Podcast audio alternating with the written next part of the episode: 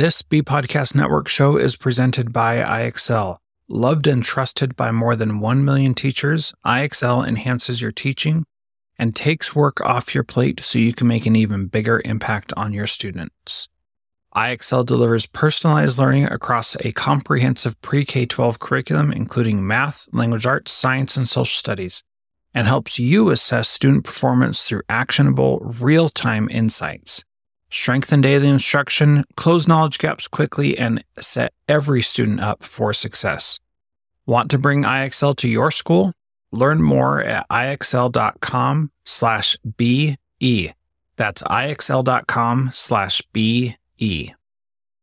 We are proud to partner with MyFlex Learning. MyFlex Learning is a scheduling platform that helps middle and high schools meet the individual needs of all students. Students can easily create and manage time for flex blocks, win time, activity periods, RTI, counselor and teacher appointments, and so much more. Even my favorite, synergy time. And with its built in accountability tool and reporting features, MyFlex Learning solves your challenges around getting kids where they need to be and understanding how flex time is spent. Make flex time work for you. Visit myflexlearning.com slash BE to learn more and receive $500 off your first year. That's myflexlearning.com slash BE. Welcome to the Cybertraps podcast. I am Jethro Jones coming to you from Spokane, Washington. I am the host of the podcast Transformative Principal and author of the books School X and How to Be a Transformative Principal. I am a former educator at all levels of K 12 education. Greetings, everyone. I am Frederick Lane, an author, attorney, educational consultant, former school board member, now based in Brooklyn, New York. I'm the author of 10 books, including most recently Cyber Traps for Educators 2.0, Raising Cyber Ethical Kids, and Cyber Traps for Expecting Moms and Dads. Jethro and I have teamed up to bring timely, entertaining, and useful information to teachers, parents, and others about the risks arising from the use and misuse of digital devices. Over the coming weeks and months, we'll be talking to some of the world's leading experts from the fields of education, parenting, sociology, and cyber safety. Join us as we look at what it takes to better navigate our increasingly high tech world. For more information or to donate to our work, please visit centerforcyberethics.org. The Cybertraps podcast is a production of the Center for Cyber Ethics, a 501c3 independent, nonpartisan educational institute dedicated to the study and promotion of cyber ethics as a positive social force through research, curricula development, publishing and media, professional training, and public advocacy. Hey there, Jethro. Hey, Fred. Good to see you. Thank you very much. It is good to be here. What is on your plate this week? Well, um, this week, gosh, um, I am. Well, this is not like related to anything that we're talking about, but I am going to visit a superintendent who did not give me a job in 2014. And I wrote about him in my book, How to Be a Transformative Principal, because not only did he let me down easy, as it were, he also modeled this beautiful way of giving feedback to people that helps them grow and learn. And then come to find out, he is still he's here in the Spokane area, so he's a couple hours away, so it'll be a little bit of a drive. But I am so excited to go meet with him and learn about his life and what he's doing, and it's going to be good. So it'll probably be a podcast episode on transformative principal at some point, but just a really inspiring guy that I'm just excited to to catch up with. Even though I only interviewed with him for a job and then didn't get it but he's somebody who has impacted my life in a very positive way. So that'll be fun. Well sometimes it is the things that don't happen that that's right. yeah. Which is terrific. Well the um, in a more cyber traps related message yeah. the cyber traps for educators um, message will be rolling out to the Champaign, Illinois region on Friday morning. I'm going to be spending a couple of hours talking to a group of about 25 to 30 administrators uh, out there, and it's been um, a good excuse to really continue to hone the structure of both the book and the presentation. So Good. Uh, pleased with how that is going. We'll have a lot more to talk about regarding the upgrade to uh, Cybertraps for educators later on in the summer, uh, hopefully before I head out to Ghana, which yeah. is also on our list of chats. Oh so man, we'll deal with that in the future. that is so yeah, exciting. we got a lot going on. yeah, good stuff. So anyway, what are we talking about today? Well, today we're going to talk about whether or not we should use technology to track our children's movement. This is a fascinating, fascinating topic. I'm so glad that we're talking about right. it today. Well, I think it, it's important to jump in there and, and draw one quick distinction because there's a lot of different movements that we can talk about in terms of tracking children. Um, obviously, movement around the information superhighway is, is a very common thing to track. But today, we're specifically talking about the physical tracking of children, their actual location, IRL, in real life. And that does, as you as you say, it raises some fascinating questions. Yeah. So I think the best place to start with this is um, when I was a kid, everybody was worried to death about a stranger in a white van giving you candy and luring you and kidnapping you. And that was the thing to be afraid of in the 80s and early 90s at least. And there were tons of jokes about it. You know, anybody who ever had a yeah. white van, we were like, they are a creeper and you need to stay away from them. And I, I bring this up because my generation, who has young kids now, is is feeling that sense of anxiety around that idea and are very concerned about where their kids are. And some would say that that has even led to some societal issues where kids are never outside of the purview of their parents, that they never have experiences doing their own thing, as well as kids are overscheduled because parents don't want kids to have any downtime because they could get kidnapped or abducted. And the other very real part of this is that um, human trafficking and sex slavery and things like that are a very real thing that still happen and that are continuously going on. And so it is, um, it, it's a very real issue that we need to be aware of. But there's also a lot of hyperbole and uh, unneeded fear going into it. But as a well, normal parent, you have no idea where to be with that. I, I, I'm fascinated to hear you say that because, you know, what's the difference here? Like 17 years, 16, 17 years. And my experience was was much closer to the stereotypical 1950s mm-hmm. you know view of america where my parents were you know i grew up in a small town in southeastern massachusetts and it was very typical on a summer day or even after school for my parents to say, "Well, we're going to eat dinner around 6:30. See you then." Yeah. And you would just take off and you'd hang out with people and you'd climb trees and you'd invent games and yada yada. It was, you know, just the standard backyard activity. The the stranger danger evolution was real, of course. I, have talked in the past about how my mother freaked out about Dungeons and Dragons yeah. and how I was going to sneak off to New York and start playing in the subways and things like that. So, you know, there was clearly a rise in that hyperbole and exaggeration um, in the, I would say, late 70s, beginning 1980s.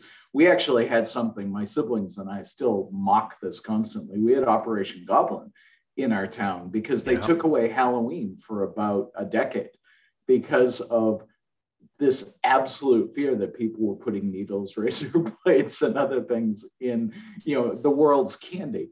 And yes, that may have happened once or twice in the entire United States, but it still drove these changes that we all experience. And some of the fact that there is now a multi billion dollar child tracking industry is a function of that. Yeah, for sure. And, you know, we could probably go into more history that goes back and traces it even further, but I think that's sufficient to get us started and enough to say that by 2012, this app call, or program called Life 360 was already being used by 20 million people. And then a 2019 UK study found that 40% of parents had deployed real time GPS tracking and 15% checked locations constantly. I mean, amazing how fast that grew, right? Yeah. It's, it's so there is one other little piece of history though here, Jethro, because you, you referenced 2012 for the launch of Life 360, which by the way got a bunch, and, and by bunch I mean tens of millions of dollars in seed money from guess who? Google and Facebook. Yeah. You know, so these tech companies, and, and I hope alarm bells are going off in Yeah. the heads of our listeners because what do Google and Facebook traffic in? They traffic in information. Exactly. So if they're paying big boku bucks, boku bucks, by the way, trademark first, boku bucks to Life 360, then you know that they want to get something out of that in terms of information. So we'll put a pin in that for a moment. But the significance of the 2012 date, of course, is that just five years earlier, Steve Jobs stood up and said, Hey, I've got something to show you. And it was the iPhone. Mhm. And so now you have this merging of technology and movement really for the you know first time yeah you, you can yell at me about the newton and the kind of personal assistant and regular cell phones. I mean, you've been Yeah, able to tr- geofence the the triangulation of the cell towers and stuff. So that's been going on for a while, right? sure but that was really law enforcement of course i mean Right. that was a much higher level act, activity than what life 360 is offering. And the smartphone made it possible now for all of these other companies to jump on board these devices literally and start using the geoplanetary system you know the geolocation system in order to track these devices and more significantly the person who's carrying them And and here's the really fascinating piece is that this question of whether or not I can track my kids and know physically where they are comes into the decision about whether or not to give a kid a phone. Because this is one of the reasons why parents say I want my kid to have a cell phone is because one, I can track where they're at, and two, they can get a hold of me whenever they're out somewhere without me. And so that idea of having access to where your child is is a very comforting thing to a lot of parents to know exactly where their kid is and whether or not they're in the right place. Well, of course. I mean, I- wh- when we talk about why parents might want to do this, I- you can absolutely be empathetic, right? I mean, it is a hectic world. And while we can certainly debate the levels of danger, and we should, that's a message that parents are really having drummed into them. So, it absolutely reasonable for one response to be I want to be able to get in touch with my children. Certainly, school shootings, as you well know, drive that phenomenon as Mhm. well. You know, how many how many times now? I can't believe that it is how many times, but how many times have we seen news reports of kids texting their parents, you know, in the middle of a lockdown situation? hmm For parents, you know, it's a terrible thing to think about, but they'd rather have that capability than not. Yeah. And absolutely. however subtly or, or openly, you know, cell phone companies and these app producers help push that message. Mm-hmm. Yeah, and and that connection piece is is so powerful. So there's two main ways that we're talking about here. One is location sharing, which is showing the real time location of where someone is, and there are things like Tapple, uh, Tapple, Tile, and Apple's AirTags that are not devices, and we'll get into that in a minute. But that says this is where you're at, and then there's another kind that says this is where this person has entered or left, and that's called geofencing, which sets up a geographic fence that says when the person crosses this, then send a notification. So if the kid leaves school, for example, during the day, you could get a notification saying your kid has left school that day. And um, funny side note Apple created these things called beacons um, several years ago, probably 2014, 15, something like that. And these beacons were a way to do more specific location within a building. And I remember this. Yeah. one of the things that we talked about in our school is if we were going to have one to one devices, should we also go with something like the the beacon that would basically let you know where kids were within the building, um, and that you could then manage and keep control of that and you know, knowing where kids are, whether or not they're in class or outside of class, or at least whether their devices. I mean, we immediately saw that as soon as we did that, kids would say, yeah, my device was in class and I'm going to go someplace else without my device and take advantage of the of the situation. Um, so anyway, I have a few other First Amendment thoughts about that, which we'll get to. Yeah, no kidding. Before we move on, though, I do think it's important to to offer one small clarification, which is that um, the location sharing and geofencing is primarily based on the global positioning satellite technology, GPS, which actually, by the way, again, dropping historical footnote, is a direct byproduct of trying to track the Sputnik satellite in 1957 um, by American uh, radio researchers. Fascinating story, but that's neither here nor there. Apple AirTags, which are hugely popular right now, mm. and the tile technology use Bluetooth. And so they're actually using the proximity to either your device or a similarly equipped device like Apple's Find My iPhone, uh, which is you know, what the AirTag concept is built on. But whereas GPS is really good if your kid's on a school bus or something like that, you can track where they're moving. Um, the Bluetooth based technologies don't work well at speed. Mm-hmm. And so that's one of the distinctions I think that's really arisen with these. Yeah. So there are some other specialized features that we should talk about that are really hard to argue against, right? Mm. like, well, one is, but go ahead. yeah, crash detection, for example. If you're I'm all about that, yeah, victim of it. yeah, if if you get in a car accident, then the devices can send an alert. They can call automatically. And I remember when OnStar, the Chrysler or Chevrolet product, I don't remember exactly which, came out. We'll get a letter. Yeah, I'm sure we will. and we could be so lucky, right? right. so that exactly. that came out, and when the car would crash, then the car would automatically call. But this is yes. using your device, which um, I think is one that is just amazing and awesome.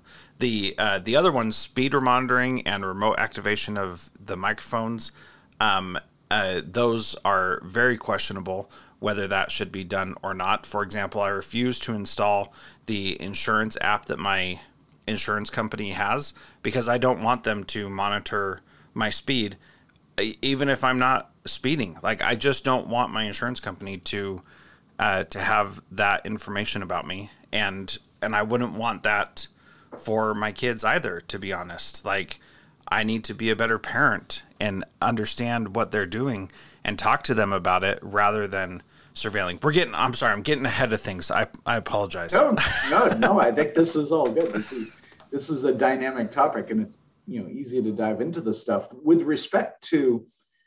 Well, two of the specialized features, and again, as we always do, we urge people to go take a look at the show notes, which are lovingly crafted for yes for our listeners and amazing. But uh, well, be that as it may, the two things under the specialized features that I think really parents need to think long and hard about.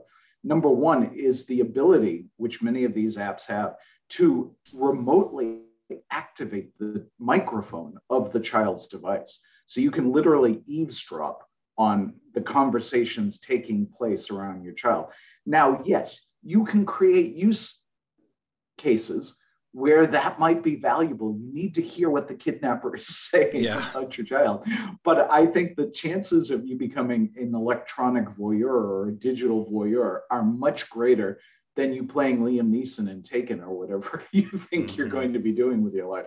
And then the other aspect of this, which really applies um, sort of more broadly across the board here, is whether or not these apps or these devices should be surreptitiously installed in your child's device, you know, for instance, a stealth mode for an app, or do you put something like a GPS tracker because there are, there are little devices you can buy um, which use GPS instead of Bluetooth. Do you drop one of those in your kid's backpack or their gym bag without telling them that you've done so? And this is where we start to get into some of these more philosophical issues about how parents should think about this technology and whether they should deploy it. Mm-hmm. And and I think when you do think about it in this way, you start to recognize how complex this issue is. And really, so many of these issues that if you're, you know, that old adage, if you're not doing anything wrong, then you don't have anything to be worried about, is is patently false because some things you just should not be doing. And for example, um, stealthily or without their knowledge, tracking your child and uh, tracking what they're doing online and doing all of that without them being aware that you're doing it is not a healthy way to manage that. It's a lot better to say, I'm watching everything you do online and I'm watching where you're going. And when you run into something, then let's talk about it. And that's a much healthier way to deal with whatever they could be facing, no matter what it is. Yeah, I absolutely agree with you. And and uh, the remaining portion of this podcast, I guess I would say, Jethro, really goes to approaches to parenting.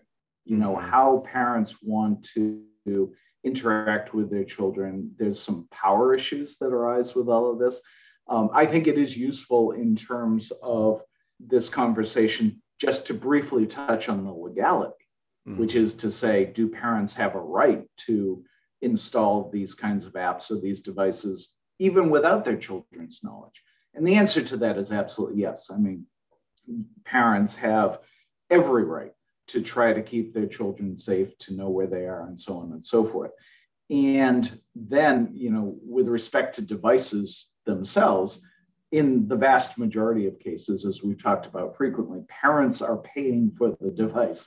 They're paying for the data plan. So they absolutely have a legal right to determine what is on those devices and how they're being used. And we'll do a separate show on this at some point. Increasingly, plaintiffs are looking to parents for recovery for damages if the device is used negligently or maliciously or things like that. So that's going to be a growing issue down the road. But from a legal point of view, there's no restriction on what parents do under the age of 18. After the age of 18, that's a different story. Yeah, and and just to add to that, there there's also uh, ideal ethical situations, right? That ideally you'd be talking to your kid and you'd you'd be introducing these things in small doses and helping them learn and grow and all that. And I get, trust me, I get that it just doesn't work that way all the time for everybody. I really do get that. And sometimes you're in a situation where you have no choice but to do it stealthily. Otherwise, you'll have no idea what's going on. And and there do are. you want to get more concrete about that in some way? Well, uh, let me take my school experience where where uh, there was a black market at my school for renting phones from other people um, so that kids could use them. So it was like you could rent somebody's phone for for five dollars for a day, right? And so this kid had this whole thing going, which technically we didn't have a rule against that, but the um, the the the parents knew that this kid was repairing cell phones and knew that he was getting old cell phones on eBay and then fixing them up. And they thought he was then selling them to other people. And what he was really doing was renting them out so that people could bypass what their parents would not allow them to do. Like if your parent won't let you have a phone, you rent it while you're at school. Right. Or the school has taken away a device and yep. now and as long as these older devices can access Wi-Fi, then 90% of the internet is available. That's right. Yep and even even with the protections and and blocks that we put on in school you know a, a free vpn app can bypass almost all of those although i know mm-hmm. the schools are now blocking vpn ip addresses as well so it's it's making it a little bit uh, easier to to keep that controlled but still I mean, that's just going to be whack a mole all the time. It totally so. is because they use IP address skipping technology. Exactly. Wisconsin, right yeah so once they figure that out and once that becomes really easy for them to do then you know it's a whole new problem. So but but let me just point this out because this is relevant to what we're talking about today. The trust issues with a school are different than the trust issues within a family. Yes i mean the students going into the school unless you've explicitly told them you're not going to do X, should reasonably expect that you'll do X, Y, and Z yeah. in order to keep kids safe. yep. So the other aspect of this is that if, um, so for example, my oldest daughter has Down syndrome, and we are always going to have something there to keep her safe because she can't communicate effectively with other people all the time. And so one of the things that we've done is we've gotten her a bracelet that has my number, my wife's number on it, so that she can have access to call us, even though she doesn't have a phone yet. Um, she can share our number with other people in case she ever needs help. Mm-hmm. And she's been able to do that on occasion when I've forgotten to pick her up from some activity, which happens also. so, so for her though, having something that would track her location would be very beneficial. Good example. She wanted to go on a walk the other day and everybody else was busy so nobody could go with her. So I gave her my phone so that I could track it from my other device and know where she was. And guess what? She got lost and had no idea how to get home. And so that right. I was very grateful to be able to have this technology that she could be somewhat independent, but we could also know where she was and be able to track her and be able to find her. Now, if she went on a walk by herself, it would be it, we'd have no idea. We'd know she could only go so far, but but we don't know which yeah. street she could go down or which house she could sure. go into. And these are these are real issues that that we have to deal with. And as she's almost 18, we're going to have to figure out what that looks like as she gets older too. Boy, and that that is that that is a great way. We'll we'll get to the end of the show with the kind of above 18 conversation because yeah. that's really fascinating. I mean, some of the articles I read, I highlighted a couple, but you really do have parents who want to go into the kids' early 20s. But let's let's put that for a side. yeah. I, I think what's interesting that you're talking about, number one, of course, you're having the communication, right? Uh, very much like we did with raising cyber ethical kids. Uh, you know, separate podcast that is available for folks to download. Uh, it's it's just a great conversation to have with children about how these devices are going to be used within the family, what the implications are, and so forth. What I find fascinating, of course, is that this conversation that we're having now about the under 18 is increasingly relevant to the late 70s and up, right? In terms of folks who are developing dementia, Alzheimer's, and so forth. We have exactly the same issues to confront at that end, you know, in terms of uh, independence, loss of uh, you, loss of driving privileges, and so on and so forth. Um, this is an issue that mm-hmm. I've been dealing with recently, and it's it's challenging. It it really but, is. You know, I think yeah. So there obviously there's money to be made here, but it's it's just a question of how we maintain the integrity of the family conversations. Yeah, exactly. And so there are two products that I want to talk about. Neither one are sponsors yet, but um, but both of these both of these companies have a different approach to the same problem. One is Gabb Wireless, which is a um, a phone for your kid, which is basically a um, a phone that doesn't have uh, it has no internet, no social media, no games, and it is effectively being able to call and text uh, family members and not get into any of the stuff that could be dangerous or anything like that. That has um, GPS tracking built in. It's one of their features, one of their selling points, and they can call you, you know, and talk as much as they want and text as much as they want. The other one, and to be honest, the one that I like um, a bit better is that they, uh, the pinwheel phone, which is a uh, there are three different Android phones that come with that you can you can choose one to buy, and then it's a service, and it essentially allows specific apps to be on the phone, and you can adjust this as kids get older and get more responsibility. And that's why I think that it's a, a bit better is because it um, it allows it to grow with the kid rather than only only calls and only texts and nothing else. So you can add in these some other apps, games, things like that that are that kids do want, but that they may not be ready for just yet. And so these two um, two devices, Gabb Wireless and Pinwheel, I think are the there are others out there like Gizmo. They do something similar to Gabb. Um, but these two, I think, are the the two best front runners for what you're looking at. And like you mentioned before, it depends on how you're approaching this, right?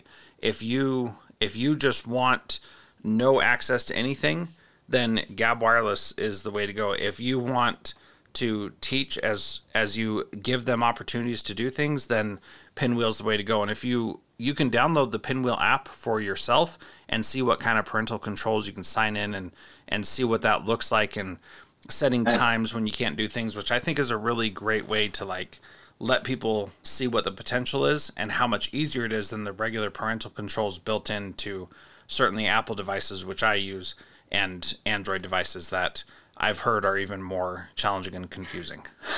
Well, and uh, that's my understanding as well. And the issue really you run into with Android is there are so many flavors of it. And because it's a little bit more of a Wild West marketplace, it's easier for app producers to create things that get around some of these controls.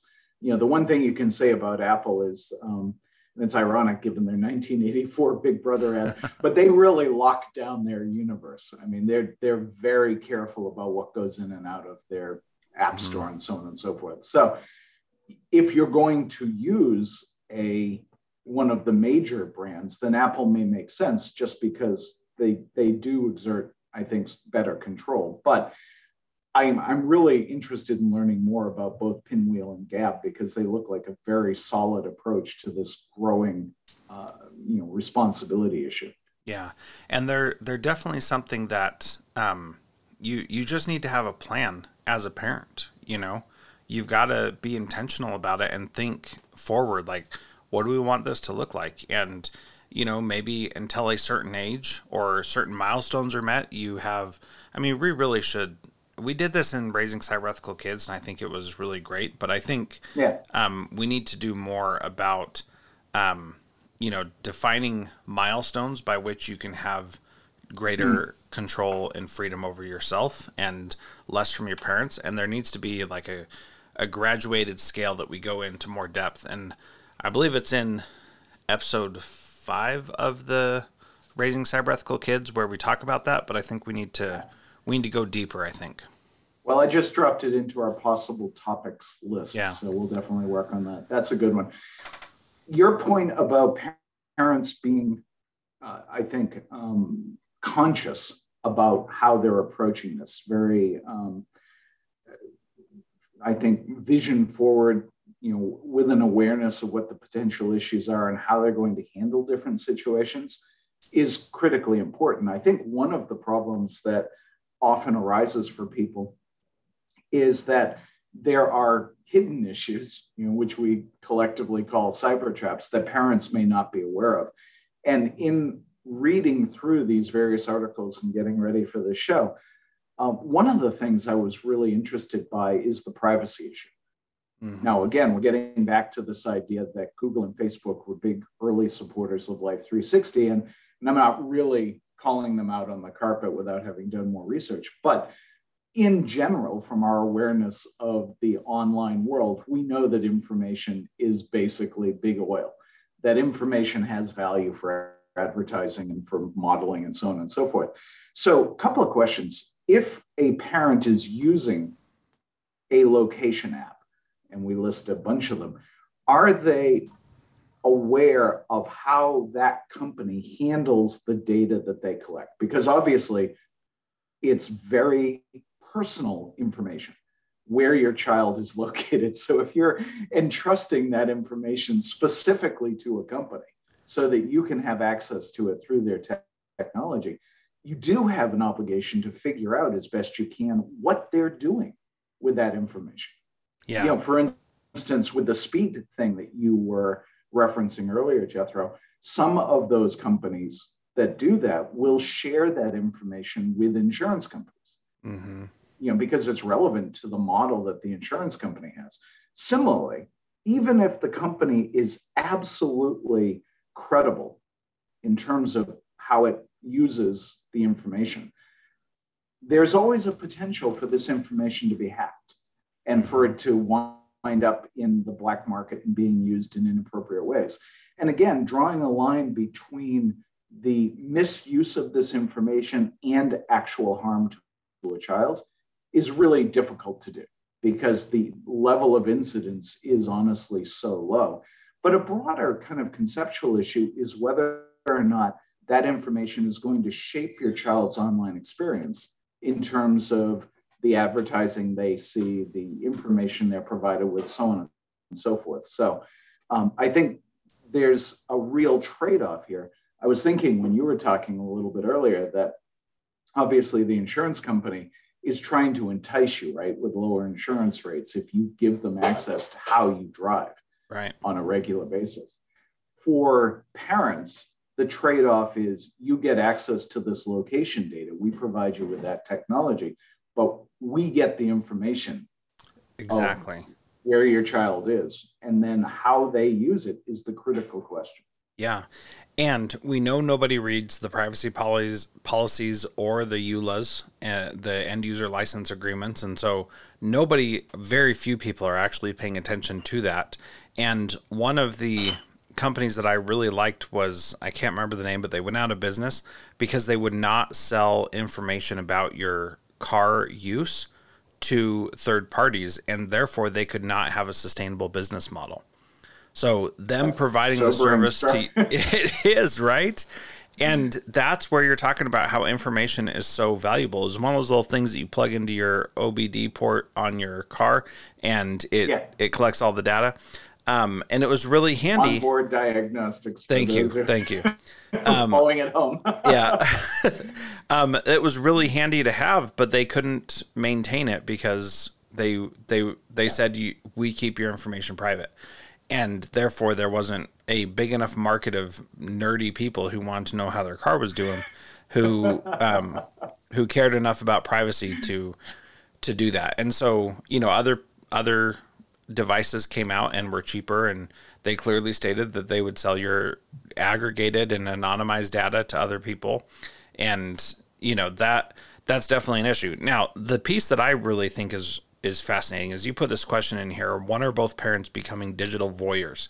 And that mm-hmm. is definitely a a thing to be aware of. And you know the, the, this gets really complicated when there are dual custody situations. And and it gets brutal yeah speak to that and then it spills well i was boy how much time do i have not that much you know because this you know, this is one of these things that, you know, we've got other topics that we're going to be working on. And one of them is cyber traps for spouses, partners, and lovers, right? The, the adult relationships.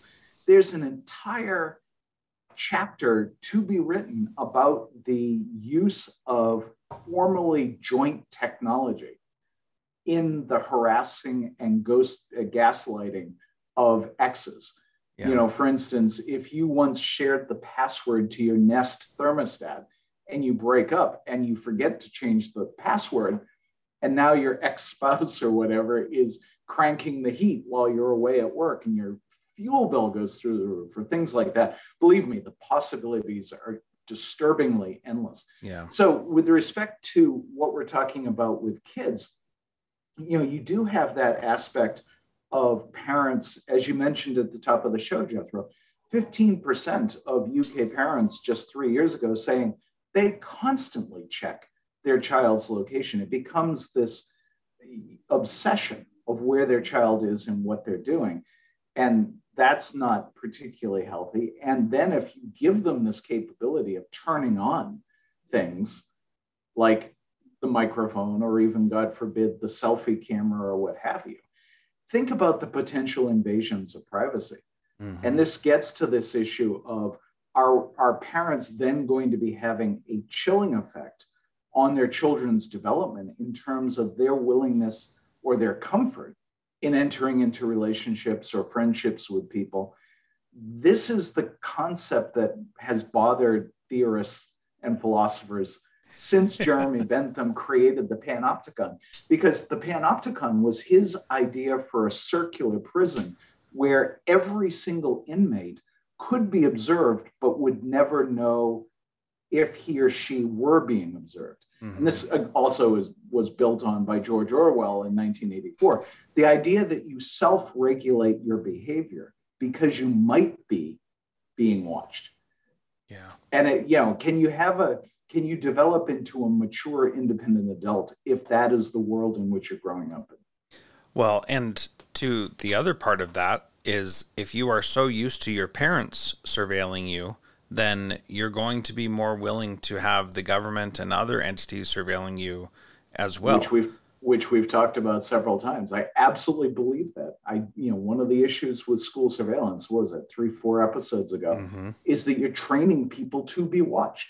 Yeah, and and that's not really what we're going for here. in this life. I would hope not, but uh, you know the practical world suggests differently. So yeah. we need to think about that. Look, I let's. I think the great way to wrap up with all of this is to really think about that transition point from 18 to 18 plus a day or from you know 17 364 to 18 if you've got this compulsion on the part of parents there's going to be a real temptation for them to want to push this surveillance beyond adulthood you know the formal entry into adulthood. And you know obviously you know children at that point can take whatever steps they need in order to break the tether, if you will.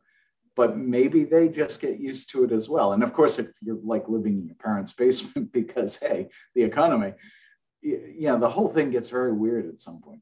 Yeah, absolutely. So I think the the question is when do you stop? And you know, do you stop when they turn 18 or do you stop when they gra- go to college or graduate college or when they get married or you know they move out? I mean the, the, we don't have the the exact answer to that um, but certainly at age 18 you should be like you should be preparing the kids for this lack of surveillance uh, before they're 18 so that they're prepared for it. One of the challenges in in very conservative groups is that once kids are away from the the pressure or the um, forced compliance with their traditional values is that they rebel and go do all the things that their parents have been saying you can't do for the last 18 years. and, turned into a Democrat, see? oh, what are we going to do? So you've got to. It's true. It happened. you've got to think about that if you are a parent and what is it that you're trying to to get at. Do you want your kids to be making their own choices or do you want them to rebel? And and each of those things takes some time to think about and process through. Um, last thing that I'll say is this uh, trailer. All, that's all I watched because because um, I haven't seen the show Black Mirror. Um, but the trailer for the Arkangel episode is just super creepy, and it's about a.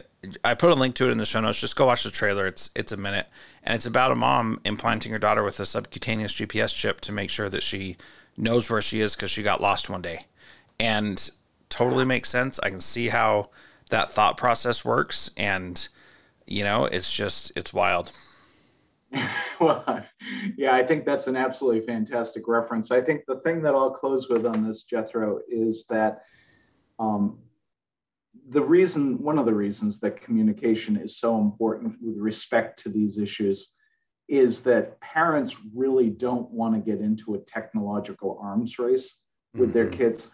You know, it, it it's going to be a relatively small number of parents who are going to quote unquote win that kind of battle. Yeah. And if you are in a situation where your kid discovers that they are being secretly monitored in some way by one of these apps or devices, it is a very safe bet that they will work very, very hard to evade that monitoring. And then you really are going to be in a much worse position than if you had had an open conversation with them about what your concerns are and what the appropriate boundaries of the monitoring are. Yeah. Yeah, 100%. Excellent. Well, folks, that wraps up this episode of the Cybertraps podcast. In the coming weeks, we will continue our coverage of emerging trends in a variety of areas, including digital misconduct, cyber safety, cybersecurity, privacy, and as we did today, the challenges of high tech parenting. Along the way, we'll talk to our growing collection of international experts who are helping us to understand the risks and rewards of digital technology. You can find the Cybertraps podcast on all of your favorite podcast apps. We hope that you'll share the show with your friends and colleagues and reach out to us if you have guest questions or topic suggestions.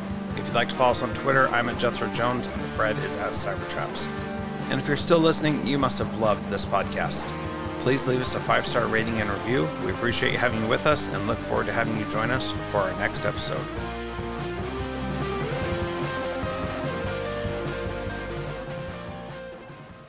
There are lots of solutions out there for giving students what they need when they need it. But when do they actually do all of those things?